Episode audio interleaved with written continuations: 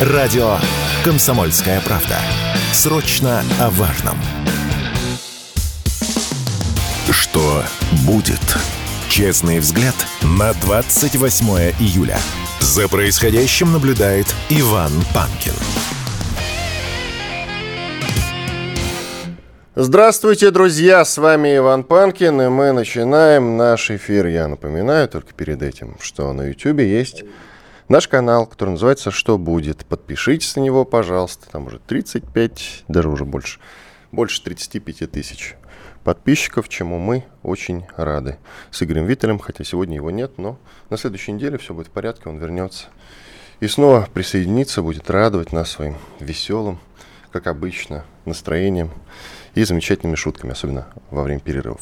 Итак, наш канал, который называется «Что будет?», подпишитесь на него, пожалуйста, поставьте лайк, нажмите на колокольчик, в чате пишите в середине, в конце и в середине следующего во время больших перерывов. Я буду отвечать на ваши вопросы. Не забываем и про другие наши платформы, такие как Rutube, старый, добрый, всем понятный, очень удобный. На него тоже, пожалуйста, подпишитесь на наш там канал, я имею в виду. Ну и во ВКонтакте у нас есть группа совершенно замечательная. Мы сейчас активно занимаемся ее развитием. Тоже вступайте в нее, и там дублируется видеотрансляция. Так что, пожалуйста, можете смотреть там, если вам так удобнее. И, разумеется, подкаст-платформы, если вы больше любите ушами слушать и не смотреть. Милости просим, выбирайте любую удобную для вас, какая вам больше нравится. Например, Castbox, Google подкаст, Яндекс.Музыка или еще какие-нибудь. Есть замечательный агрегатор, который называется podcast.ru. Там-то точно вы найдете все, что вам нужно, все, что вам потребуется. Любой удобный подкаст, может быть, даже и не наш. Хотя лучше, чем радио «Комсомольская правда», и наши подкасты, конечно, нет. Ну а мы начинаем. Что будет? Ну, так как есть и тревожные новости. Например, вчера нашим войскам пришлось оставить населенный пункт Старомайорская. И злые языки говорят о том, что это выход на оперативный простор, в том числе и на Донецк. Мы сегодня об этом будем подробно очень говорить. Вы только, пожалуйста, не переживайте и не волнуйтесь, потому что именно что злые языки-то говорят. На самом деле все не так драматично. Ну и Клещеевка за нами, никто ее не сдал. Хотя по-прежнему много информации. Клещеевка – это Артемовское направление, тоже неподалеку от Донецка. Многие по-прежнему говорят, что мы этот населенный пункт можем оставить. На самом деле все не так. Более того, вчера мы его отбили и потеснили противника. Так что пока что все нормально. Со Старомайорским будем сегодня разбираться очень подробно с военными экспертами и с военкорами. Я не думаю, что есть повод для переживаний. Вчера мне один умный человек сказал, даже если Клещеевку придется оставить, это всего лишь Клещеевка, не надо волноваться по этому поводу так, как сейчас переживают в лучших телеграм-домах и некоторые военкоры. Друзья, не поддавайтесь, пожалуйста, истерике. Все нормально. Контрнаступление украинское идет по плану, то есть плохо. Это вот должно... Мы любим термин «красная линия». Вот пусть это красной линией в вашем понимании военной спецоперации идет. То, что оно, по сути, контрнаступление украинцев провалено. Это факт, это признают все. Зарубежные партнеры, почитайте иностранную прессу. Есть замечательный портал на СМИ, там много интересного пишут по этому поводу, переводят и пишут. Да и вообще есть телеграм-каналы, в которых переводы иностранных статей выдают. Пожалуйста, обратите внимание. И вы, в общем-то, сделаете все необходимые выводы. Но, так как сегодня пятница, я, друзья, предлагаю вам поговорить все-таки на более отвлеченные темы в начале, по крайней мере, выпуска, чтобы немножко хотя бы как-то развеяться перед, непростыми разговорами о том, что происходит на фронте. Нельзя сказать хорошими, конечно, непростыми. Итак, во-первых, в Соединенных Штатах Америки в очередной раз заговорили про инопланетян. Это не первый раз на самом высоком уровне, на уровне Пентагона, на уровне сенаторов. В Штатах постоянно рассказывают об инопланетянах. Я помню, не так давно один из американских сенаторов, нет смысла называть его имя, один из них говорил, нам надо серьезнее относиться к тому, что сообщают нам наши летчики. А летчики действительно рассказывают много интересного и фиксируют объекты, которые они иначе как НЛО назвать не могут. И То же самое периодически звучит из уст представителей Пентагона. На сайте Пентагона несколько лет назад, несколько же раз признавали, что то или иное видео, которое вот они опубликовали, вот то, что на нем запечатлено, они никак кроме НЛО назвать не могут. НЛО – неопознанный летающий объект. А там, как вы понимаете, сидят специалисты, если они не могут идентифицировать, что там летит, наверное, все-таки. И тут должна, по идее, зазвучать музыка из известного сериала «Секретные материалы». И если они могут идентифицировать, что там, значит, это, конечно, пролетели инопланетяне. И вот свеженькая новость. Значит, сотрудник спецслужб по имени Дэвид Груш под присягой рассказал Конгрессу о тайной войне из-за НЛО. Конгрессмены собрались, чтобы выслушать заявление бывшего сотрудника спецслужб, утверждающего эту новость. Она сейчас распространяется по всем изданиям, иностранным, и российские перепечатывают. Так вот, он утверждает, что американские власти уже много лет изучают разбившиеся инопланетные аппараты. Представьте себе, вот сейчас как раз только инопланетян нам и не хватало. Хотя именно визит инопланетян, наверное, способен, я вот даже не представляю, что еще, визит инопланетян способен, наверное, остановить военную спецоперацию и послужить некой заморозкой, ну просто потому что мы будем заняты несколько другими вещами, согласитесь. Вот только два явления, наверное, на это и способны. Это какой-то коронавирус 2.0, большая эпидемия, и визит инопланетян. Я к этим разговорам про инопланетян отношусь осторожно, хотя, наверное, и нельзя отрицать присутствие инопланетной цивилизации на Земле, ну или представителей инопланетной цивилизации на Земле, хотя это, конечно, звучит с одной стороны абсурдно, а с другой стороны, вот вам, пожалуйста. Если, значит, Конгресс США собрался и слушал заявление бывшего сотрудника спецслужб, это о чем-то и говорит. Если Пентагон публикует какие-то кадры и говорит, что мы не знаем, что это за летающий объект, ну, наверное, это о чем-то говорит. Сенатор выступает целый, представьте себе, и говорит: друзья, надо, наверное, уже обратить на это всеобщее внимание. Нельзя уже утаивать это. Это же вам не сериал про Малдера искали в самом деле. Давайте уже серьезнее к этому отнесемся. Но про инопланетян у нас единственный политик, который отвечал на вопрос, я помню, это Дмитрий Анатольевич Медведев, как это ни странно, лет 10 назад, даже больше, когда еще был президентом, Мариана Максимовская, журналистка РЕН-ТВ, ведущая, спрашивала у него по поводу инопланетян, и он шутливо ей отвечал на этот счет. Он, конечно, сначала сказал, да, инопланетяне у нас есть, друзья, они присутствуют. Я периодически несколько раз жал им руку, что-то в этом духе сказал Дмитрий Анатольевич Медведев. Но потом, конечно, пошутил. Сказал, что нет, и я ничего об этом не знаю. А в Соединенных Штатах Америки, представьте себе, уже говорят об этом на полном серьезе. Еще о чем на полном серьезе сейчас говорят в Соединенных Штатах. Что могут все-таки посадить, представьте себе ситуацию, посадить сына президента Соединенных Штатов Америки, Хантера Байдена. Я напомню, в чем суть до дела. Мало того, что он любитель поразвлекаться с проститутками, это ладно, кто из нас не грешен, что называется. Мало того, что он наркоман, это мы уже представим. Так он еще и лоббировал свои интересы в некой компании Burisma Holding. Это, насколько я помню, украинская компания. Он был в ней... Он заседал в совете директоров этой компании. И собирался там, вот я сейчас вскользь, наверное, скажу, но помню, что он пытался устроить, значит, встречу с президентом. Ну, то есть со своим отцом, который на тот момент занимал должность вице-президента. То есть в СМИ опубликовали информацию, данные из его ноутбука. И из этой переписки следовало, что он мог организовать для представителя украинской энергетической компании «Burisma Holding», в правлении в которой входил с мая 2014 года, встречу со своим отцом, который, как я сказал, на тот момент занимал позицию вице-президента США. И, соответственно, это нехорошо, и многим это не понравилось. Но еще, помимо прочих грехов, ему сейчас предъявляют незаконное хранение оружия. Хотя я не знаю, как вот в Соединенных Штатах, может быть, незаконное хранение оружия. Это разве обвинение там, если у каждого третьего есть оружие в Соединенных Штатах Америки? Какое-никакое, представь себе. Это все равно, что, я не знаю, Абхазию посетить и кому-то там предъявлять, что у них дома хранится оружие, в самом деле. Если там оружие у каждого встречного, у любого уважающего себя мужика в Абхазии есть оружие, друзья, как бы это иронично не звучало. Еще немного по контрнаступлению, у нас как раз минута, и мы со следующей части начнем это уже подробно обсуждать. По контрнаступлению вчера очень хорошо сказал президент Владимир Путин.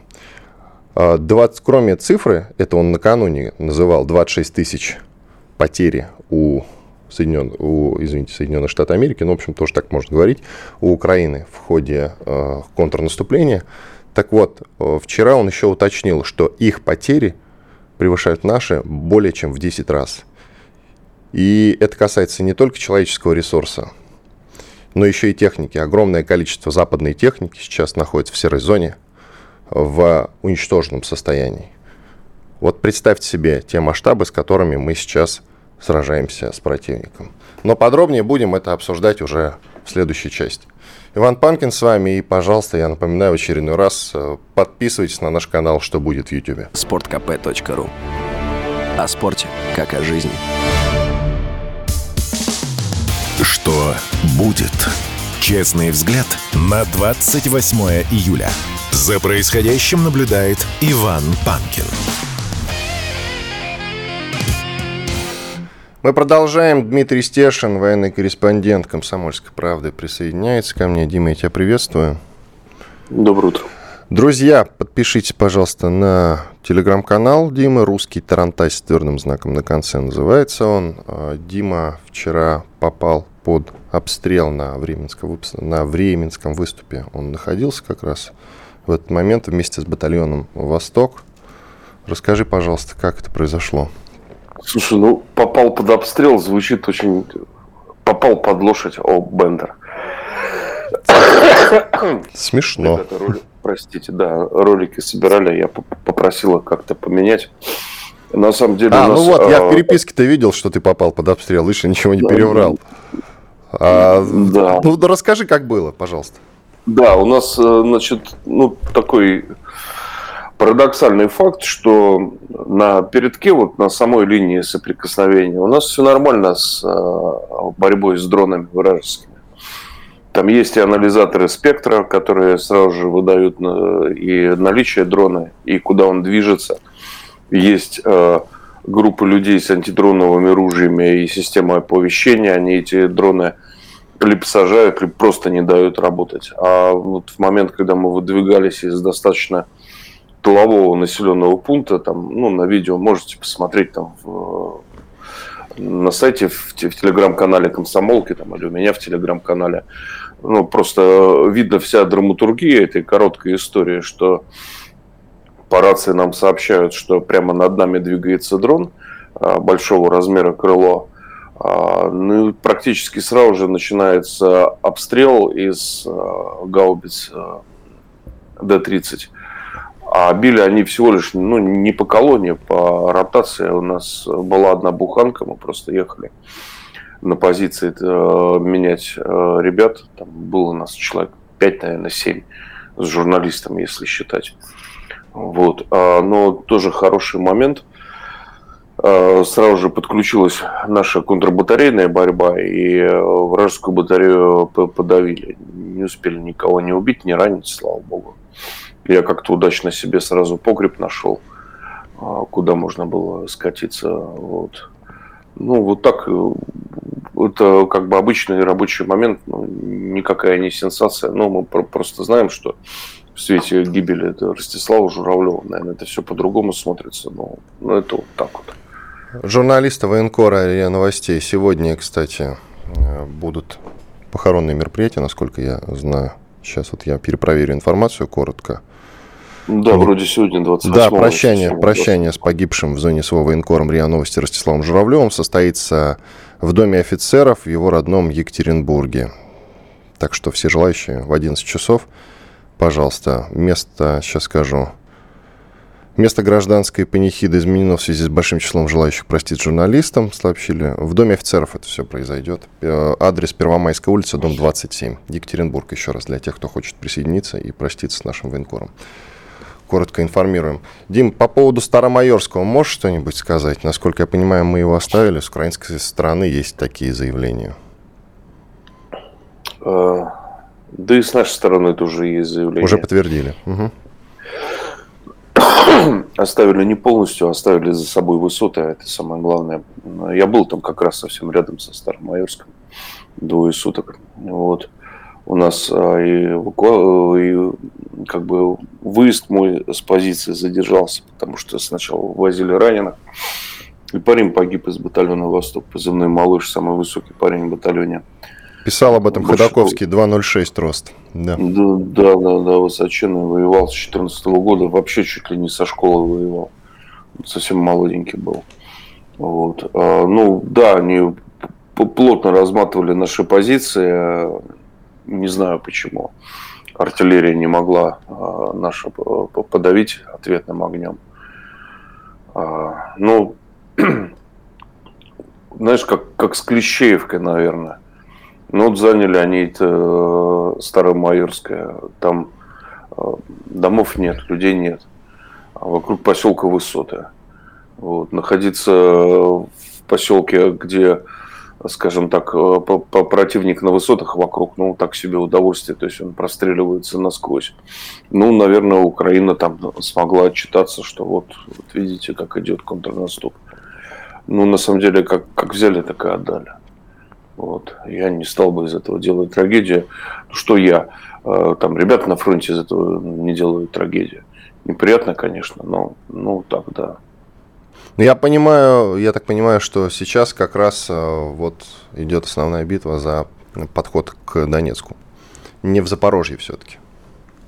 Нет, это Времьевский выступ, это достаточно далеко от Донецка.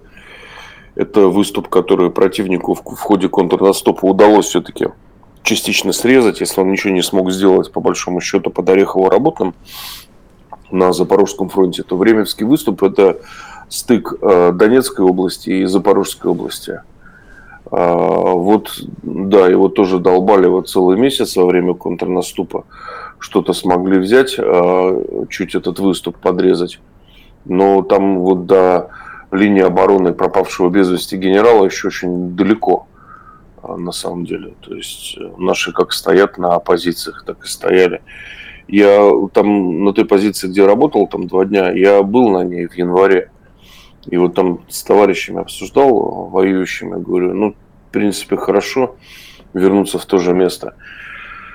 Те же люди, тот же уютный подвал, ты все знаешь. А они говорят, может быть и хорошо, а может быть с другой стороны нет. Потому что было бы лучше, что если бы мы двигались вперед. Но не двигаемся пока. А это тот самый подвал, в котором ты на противотанковой мине сидел? Угу, да. Довольно забавное видео, друзья, всем рекомендую посмотреть его у Димы в канале, «Русский Тарантас» он называется, еще раз уточняю, довольно било. Заходит в подвал, сейчас думаю, покурю, вот и присел на противотанковую мину. Прекрасно. Да не, я там все время курил, сидя на минах, но они как скамеечки, если одна на другую сложенная, там 5 штук. Потрясающе, я там, говорит, все время курю, сидя на минах. Скажи, пожалуйста, есть ли ощущение, что украинской стороне ВСУ чего-то не хватает? Много говорят, что вот сейчас они жалуются, что поставки не те, нам бы побольше, мы бы тогда продвинулись по-настоящему. Я не думаю, что у них очень хорошо со снарядами.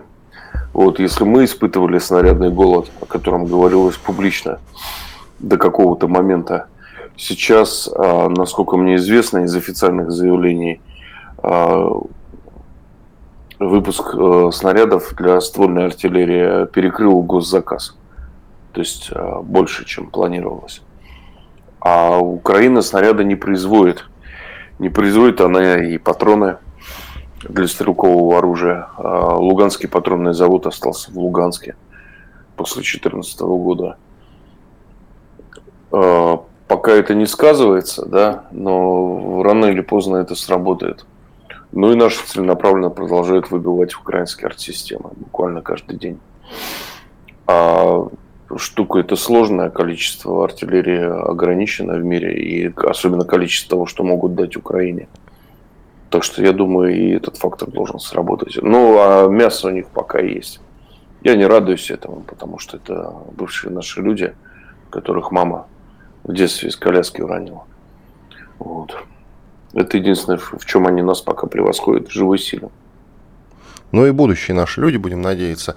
Еще по поводу общего хода контрнаступления все-таки уточняю. Есть ли понимание, что оно захлебывается, что это, скажем так, финальный аккорд, агония уже? Да. Простите, контрнаступление выглядело вот так, как оно выглядело, например, весной 22 года, когда буквально за неделю была занята вся Приазовская полоса, и даже тот подвал, в котором вот я сидел на днях, он тоже был занят в этом контрнаступлении.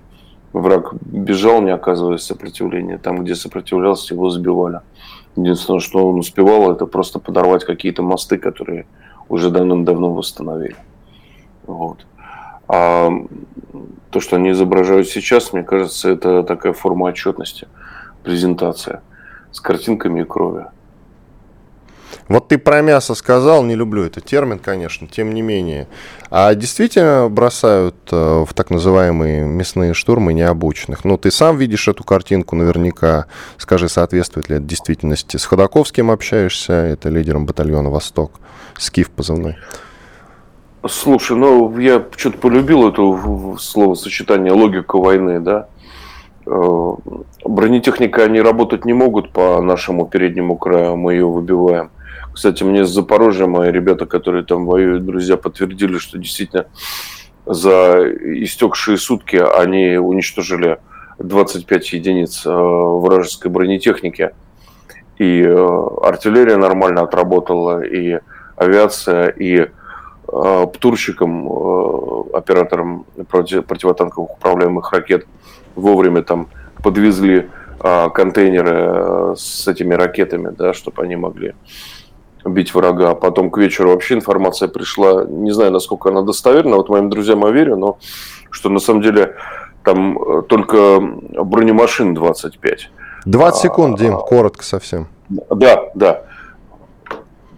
Ну, вот так. И что им остается делать, это только как бы бросать пехоту, потому что бронетехника не работает.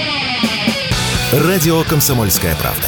Никаких фейков, только проверенная информация. Что будет? Честный взгляд на 28 июля. За происходящим наблюдает Иван Панкин.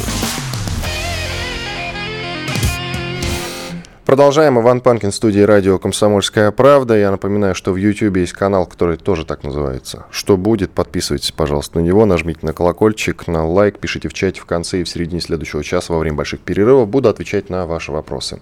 Так что милости просим. Приглашаю к диалогу, что называется. Не забываем и про другие платформы. Это во ВКонтакте, там у нас есть группа, Rutube, там тоже у нас есть канал, значит, подкаст, платформа, если вы больше любите ушами, то милости просим, Castbox, Яндекс.Музыка, Google подкаст, Apple подкаст, все что угодно, или агрегатор podcast.ru, телеграм-каналы, радио «Комсомольская правда» или мой телеграм-канал «Панкин». Итак, приглашаем к разговору Бориса Рожина, эксперта Центра военно-политической журналистики. Многие из вас знают его по телеграм-каналу «Колонель Кассад». Борис Александрович, я вас приветствую. Доброе утро. Конечно, будем о тех трудностях говорить, которые у нас возникли. В Клещеевке все непросто, несмотря на то, что была тут позитивная информация, что удалось потеснить противника. Тем не менее, серьезные бои за Клещеевку. Она, напомню, на Артемовском направлении находится. Но и последняя, вот у нас есть потеря, Старомайорская населенный пункт. Расскажите, пожалуйста, насколько это серьезно?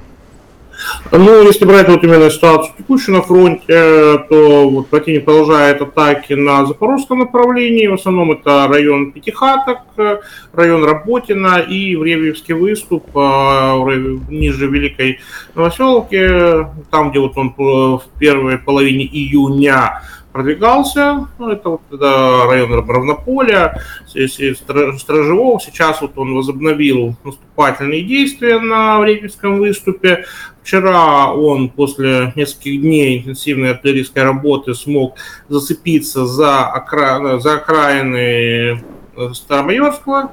Постепенно артой выдавил там, выбил позиции в самом поселке и постепенно начал вползать в село. Поселок там сильно разрушен, позиции передовые там просто артиллерии смешали и постепенно сейчас продвигаются к южным окраинам поселка. Зачистка поселка им еще не проводилась, но, я думаю, в ближайшие 1-2 дня они будут пытаться там закрепиться и далее усиливать нажим на соседнее Урожайное, которое они атакуют с севера, которые они пытались взять еще в июне. Сейчас они вот будут, видимо, усиливать нажим еще со стороны Старомайорского. Ну а дальше они по плану планируют наступать на юг, на Старомыновку и там, ну и дальше там. То есть, опять же, цели у них как бы простые, там пытаться как-то продвигаться в направлении Азовского моря.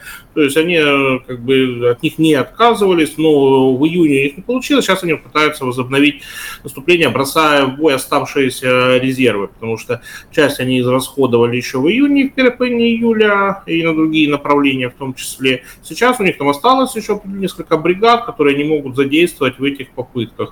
Но аналогичные попытки они предпринимают и на других участках Запорожского фронта, там они еще менее успешны. А что касается Артемовского направления, то здесь противник еще в мае начал попытки, как они говорят, полуокружить Артемовск. Для этого они наступали к северо-западу, юго-западу города, на те территории, которые были заняты нашими войсками и ЧВК «Вагнер» во время боев конца прошлого года, первой половине этого года. То есть, после того, как была завершена битва за Артемовск, город был освобожден. Сейчас они пытаются занять какие-то территории, чтобы создать возможность для попытки захода в сам город. Но с тех пор они не смогли занять ни одного населенного пункта. Сейчас они прикладывают максимально возможные усилия, чтобы захватить Клещеевку. За нее бои идут уже непосредственно за село около месяца. До этого они давили там по ближайшим посадкам, пока они Клещеевку взять не смогли. Там, по сути, поселок атакует до 2,5 бригад противника. Поэтому там достаточно тяжело на этом участке. К северо-западу наши в основном отбились уже, там противник уже не имеет такого сильного продвижения. А здесь пока угроза сохраняется, ситуация здесь для нас остается сложной. Ну и позитивные новости на харьковском направлении, в районе Купянска продолжается наше наступление уже. Мы давим в районе Купянска, то есть в районе там Синьковки, Двуречной, у нас есть определенные там подвижки в наших пользу небольшие, но если брать именно по серьезным продвижениям, то это Сватовское направление, это там район Карманки, район Новоселовки, то есть там у нас за последние дни идут продвижения средние 1-2 километра в день, мы двигаемся к Осколу, то есть там у них было, в принципе, достаточно много позиций противник уже потерял, мы там освободили Сергеевку, еще там 2-3 поселка противник, по сути, бросил, они в серой зоне находятся, потому что их удерживать тяжело, потому что для ближайших высот они просто контролируются, и сидеть там достаточно проблематично. Поэтому противник там медленно отходит, плюс перебрасывает туда дополнительные резервы, которые используют для контратак. Благодаря этим действиям в районе Купянска и Сватова противник был вынужден как минимум 2 бригады резерва, которые предполагалось использовать либо на Запорожском, либо на Артемовском направлении. Противник был вынужден перебрасывать сюда, чтобы как-то поддерживать фронт. То есть, естественно, при дальнейших наших активных действиях, возможно, мы противника еще заставим сюда что-то перебрасывать. Соответственно, это ослабит его возможности на других участках. При нынешних темпах войны, насколько я могу судить, 1-2 километра продвижения – это очень много. В целом, да, потому что противник, собственно, так тоже пытается вот так небольшими прыжками продвигаться, потому что, опять же, все завалено минами, местность подвергает, инженерной обработке подвергаются, там, где можно пытаться закрепиться, естественно, не используя каких-то больших сил, зачастую прорваться очень проблематично, и там идет война от позиции к позиции. противник на Работинском направлении предпринимал атаки, там несколько десятков единиц бронетехники за раз, чтобы попытаться протаранить оборону на какую-то глубину и добиться каких-то более существенных, быстрых результатов. Ну, к чему это приводит, все видят, да, там огромное количество разбитой техники под Работино стоит, то есть когда там за день там сжечь 10, 20, 30 единиц техники, это, ну... Это очень много. То есть, ну, потери, да, там именно по бронетехнике существенно именно... После многократных неудачных атак такого рода противник, собственно, прекратил на определенный момент использование больших масс бронетехники и перешел к тактике малых штурмовых групп, поддерживаемых артиллерией, которые по всей ширине линии фронта начинают в попытке давить на наши позиции, ищут слабые какие-то уязвимые места, чтобы хоть чуть-чуть пытаться продвигаться вперед. Это ведет к перерасходу пехоты, ну, и росту человеческих потерь, но снижает потери бронетехники. Но такой подход может давать какие-то мелкие тактические, да, какое-то там небольшое продвижение, но он исключает глубокое продвижение куда-то, потому что, ну, без техники на своих двоих далеко ты, как бы, ну, в условиях огневого поражения, ну, далеко не уйдешь. То есть там это надо от позиции к позиции медленно ползти, занимать, постепенно вытеснять, там, подтягивать дальше линии снабжения, артиллерию, ну, и так пытаться давить дальше. Но такие темпы, конечно же, не соответствуют оперативным задачам, которые стояли противника на лето, потому что ставили задачи там прорваться к Мелитополю, прорваться к Бердянску, а если ты маленькими группами там штурмуешь окопы, там где-то месяц там пытаешься занять одно село, и то у тебя не всегда даже одно село занять получается, то, ну, то, конечно же, это противоречит первоначальным планам операции. Поэтому их сейчас подталкивают, что давайте быстрее, у вас силы еще есть, давайте бейте всем, чем есть.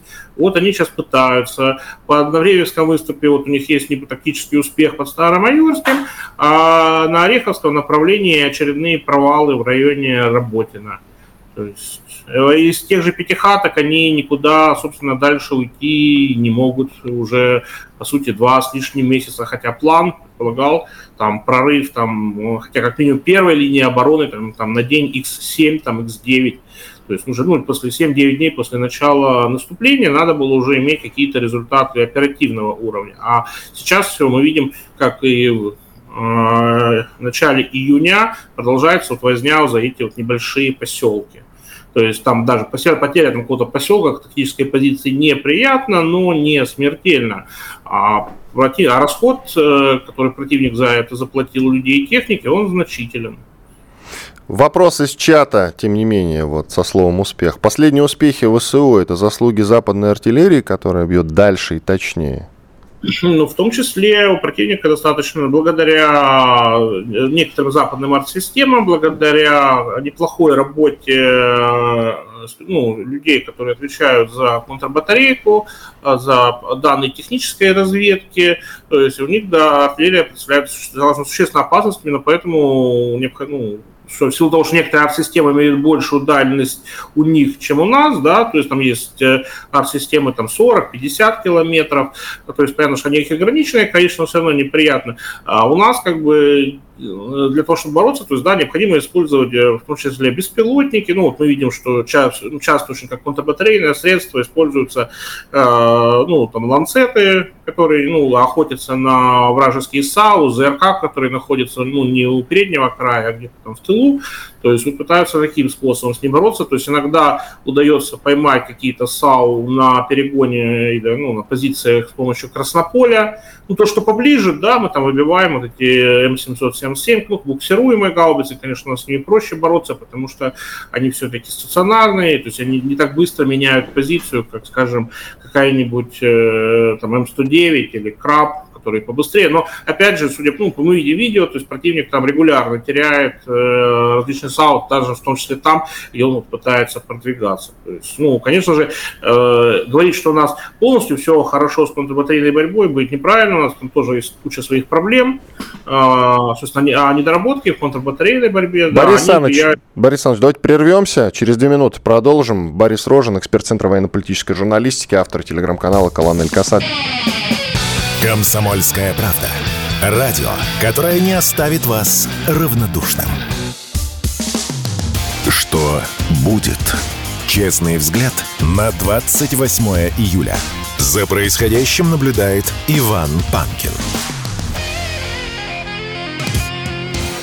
И Борис Рожин, эксперт Центра военно-политической журналистики, автор телеграм-канала «Колонель Кассад». Борис Александрович, вот мы продвигаемся в том же районе Сватова, вы сами сказали, и Купянск. В общем-то, наверное, в перспективе выход на Харьков, как можно надеяться. Ну, там, да, если у нас идет, если смотреть продвижение к направлению, то есть то, что реально можно ждать, это там реалистично, это выход к реке Скол, то есть, это освобождение там где-то еще там 20-25 населенников, которые находятся на восточном берегу Оскола. То есть, если у нас получится развить дальше наступление в Серебрянском лесничестве, это краснолиманское направление, то есть, с одной стороны, мы находимся недалеко от края Торского, а за Торским уже, собственно, находится выход непосредственно на Красный Лиман, который мы потеряли осенью прошлого года. То есть Красный Лиман там, не так, чтобы сильно далеко. То есть заняв Торское, то есть там есть перспективы для дальнейших действий. Но помимо этого, там же, если мы наступаем на направлении Красный Лиман, там же есть еще возможность выйти на северный берег Северского Донца и взять под огневой контроль дорогу Северск-Белогоровка. Соответственно, противник будет вынужден, скорее всего, оставить Белогоровку, то есть часть Северского выступа, потому что просто он лишится линии снабжения, и там сидеть будет достаточно проблематично. Поэтому они так сейчас и борются за этот лес в районе, к западу от Кременной, потому что если бросить его, наши войска просто выйдут к речке, а дорога, которая идет на Белогоровку, она находится буквально там на другом берегу, то есть ее там берешь под огневой контроль и, соответственно, снабжать позиции на западную часть, восточную часть Северского выступа станет проблематично, и, соответственно, это уже угроза, серьезная, совершенно оперативная проблема возникает. Поэтому там одни участки, они достаточно тесно увязаны между собой, то есть небольшая подвижка там, если будет, соответственно, это повлияет как на ситуацию под Красным Лиманом, так и на ситуацию на Северском выступе. А что касается самого этого же Купянска, то там, да, если уже после полной зачистки Новоселовки в районе Кузьмовки, да, то есть там, если полностью зачистить этот поселок, там наши войска уже зацепились непосредственно за сам поселок, контролируют ЖДУ, железнодорожные пути, там и чуть-чуть кусок самого поселка, потому что он находится непосредственно на трассе Сватова-Купянска, и вдоль этой трассы вполне можно развивать наступление на сам Купянск при вводе сюда дополнительных сил. И если при продолжении действий с севера от Купянска, там, где у нас есть плацдарм, там, где у нас есть, мы нависаем практически с северо-запада над городом, то есть, в принципе, у нас получается возможность наступать на город с двух направлений. То есть, в этом плане у нас определенно есть какие-то быстрые прорывы куда-то в саму глубину, Харьковской области я бы, такое не рассчитывал, учитывая ход текущей войны, потому что там будет, если выйти к окраину Купянска, то есть, там бои-то еще в самом городе могут быть и достаточно долго, потому что там, допустим, на восточном берегу, там же речка разделяет, там на восточном берегу промзона, то есть, которую будут, безусловно, пытаться защищать. Поэтому там проблем будет хватать. Но, тем не менее, несмотря на все трудности, то, что какие-то темпы там, может, кому-то показаться не очень большие, по сравнению с некоторыми другими участками, где темпы где-то совсем черепашки, здесь у нас, конкретно сейчас, последние 2 недели, там у нас, в принципе, хорошие темпы. В первую очередь, это, конечно же, Сватовское направление. Тут противник изрядно подсел, поднесет существенные потери. Многие позиции, которые раньше он уверенно удерживал, сейчас он, по сути, иногда бросает без надлежащего сопротивления. И пока у нас есть такая ситуация, мы этим пользуемся и стараемся максимально продвинуться на запад. То есть там несколько десятков квадратных километров территории за последние недели было освобождено. То есть там, по сути, там мало населенников, но территория была освобождена достаточно значительная. То есть на некоторых участках полностью освобождена территория, полностью уже свой выход на границы Харьковской области, потому что там был кусочек ЛНР без населенников, который противник занял во время прошлогоднего осеннего наступления. Сейчас эти кусочки, они возвращаются обратно. И там где-то уже выходим и переходим уже на территорию Харьковской области. Каких-то прорывов к Чугуеву я бы сейчас там не ожидал. Печально, конечно, с одной стороны. Ладно, идем дальше. Смотреть на эти вещи. То есть это длительная боевая работа. Из мелких этих результатов, если они будут системными, в конечном итоге начнут вырисовываться оперативные результаты. То есть оно же как бы именно так и работает. И противник, собственно, также пытается наступать, чтобы из вот этих мелких там подвижек пытается сложить себе какой-то оперативный успех. Мы действуем, как бы, ну, в принципе, в таком же стиле. То есть, ну, единственное, что мы не расходуем людей так, как они это делают под Работино и Пятихатками. То есть мы можем так делать, но мы так не делаем, к счастью. Вот, кстати, к тактике тысячепорезов, которые прибегают в ВСУ, они в основном отправляют маленькие группы, ДРГ так называемые, для атаки наших позиций. Я на самом деле не вижу в этом логики, с учетом того, какие у нас укрепления, та же линия Суровикина. Зачем они к этой тактике прибегают, как вы считаете, по-прежнему? Но они, собственно, не вышли на линию Суровикина, то есть практически ни на одном участке они, собственно, даже не дошли. То есть, вот я и хочу понять, зачем им нужно какое-то глобальное наступление, плотные удары, а не вот этими ДРГ. Да, по сути, проблема-то в чем, что они увязли в предполье нашей первой линии обороны, там, где у нас есть, да, опорники, там есть какие-то вот поселки, превращенные в опорные пункты, да, где все завалено минами. Естественно, вот они пробуют, у них какой вариант, то есть массированно с кучей инженерной техники пытаться прорываться напрямую через минные поля. В условиях, когда мы видим, что они там разминируют, мы начинаем своими системами дистанционного минирования туда мин насыпать. И мы видим постоянно, существенная часть потерь противника – это мины, то есть они как бы основная масса потерь – это мины, это артиллерия, это ПТУРы и беспилотники. Вот. То есть мины составляют существенную часть, поэтому им катастрофически необходимо большое количество инженерной техники, то есть это танки с минными тралами, тяжелые машины разминирования, а их, если вы посмотрите номенклатуру поставок Запада, их поставляют мало. То есть там каждые несколько машин, уничтоженных после такой атаки, это целая проблема их заместить. А когда они пытаются, мы едем вперед, сколько-то машин подорвется, остальные прорвутся. То есть, они через минные поля проскакивают, теряют часть машин, выскакивают на первую линию обороны, попадают под огонь ПТУРов и артиллерии, там боится, то есть максимум, если повезло, зацепили ценой каких-то нереальных потерь, там, а потом их начинают еще артиллерия и авиация накрывать. Естественно, развивать наступление в таких условиях тяжело.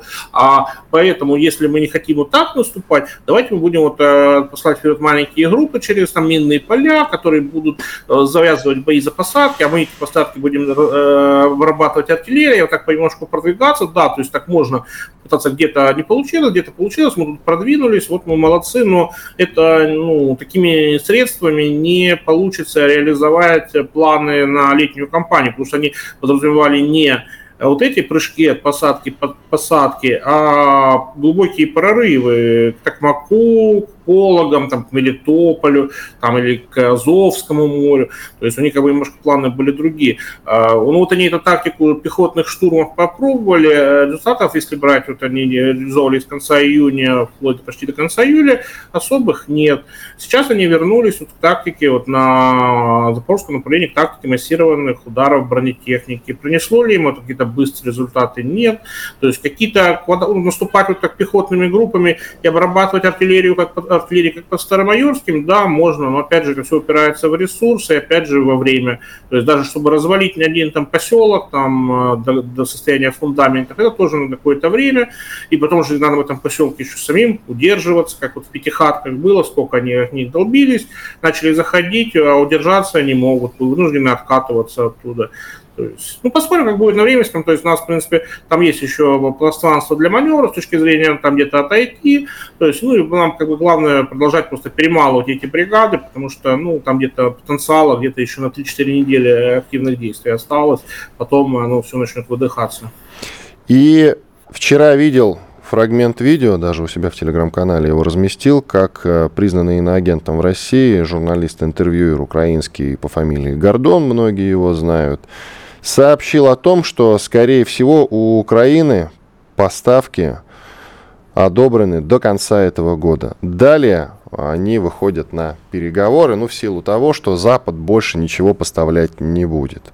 Вот. И сейчас есть некие внутренние договоренности у Запада с Украиной.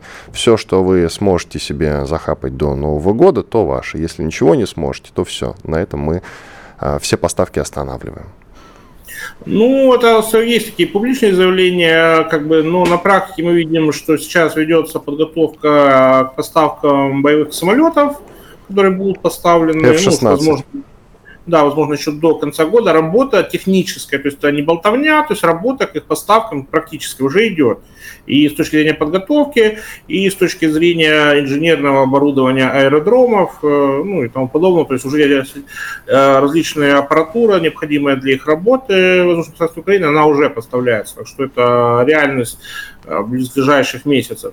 Вот. Значит, танки будут, ну, это, вот мы видим, во-первых, поставки того, что уже было обещано, в том числе там вот эти где-то около сотни с лишним немецких первых леопардов, Абрамсы вот доедут уже после к шапочному разбору, то есть потому что у Абрамс осенью там мало где уже будут как бы применимы, ну, в условиях того, что распутица начнется, там, конечно, они уже будут, они были бы актуальны летом, но американцы специально их приберегли так, чтобы не позорили, ну, как с леопардами получилось. Борис Александрович, 20 секунд, коротко, не обольщаемся, короче. Поставки, безусловно, будут, обольщаться как бы не стоит. Запад по финансово и вооружению продолжит положить Украину, то есть расхолаживаться ни в коем случае нам нельзя. Спасибо. Борис Рожин, эксперт Центра военно-политической журналистики, автор телеграм-канала «Колонель Кассад». Подпишитесь, пожалуйста. Я Иван Панкин.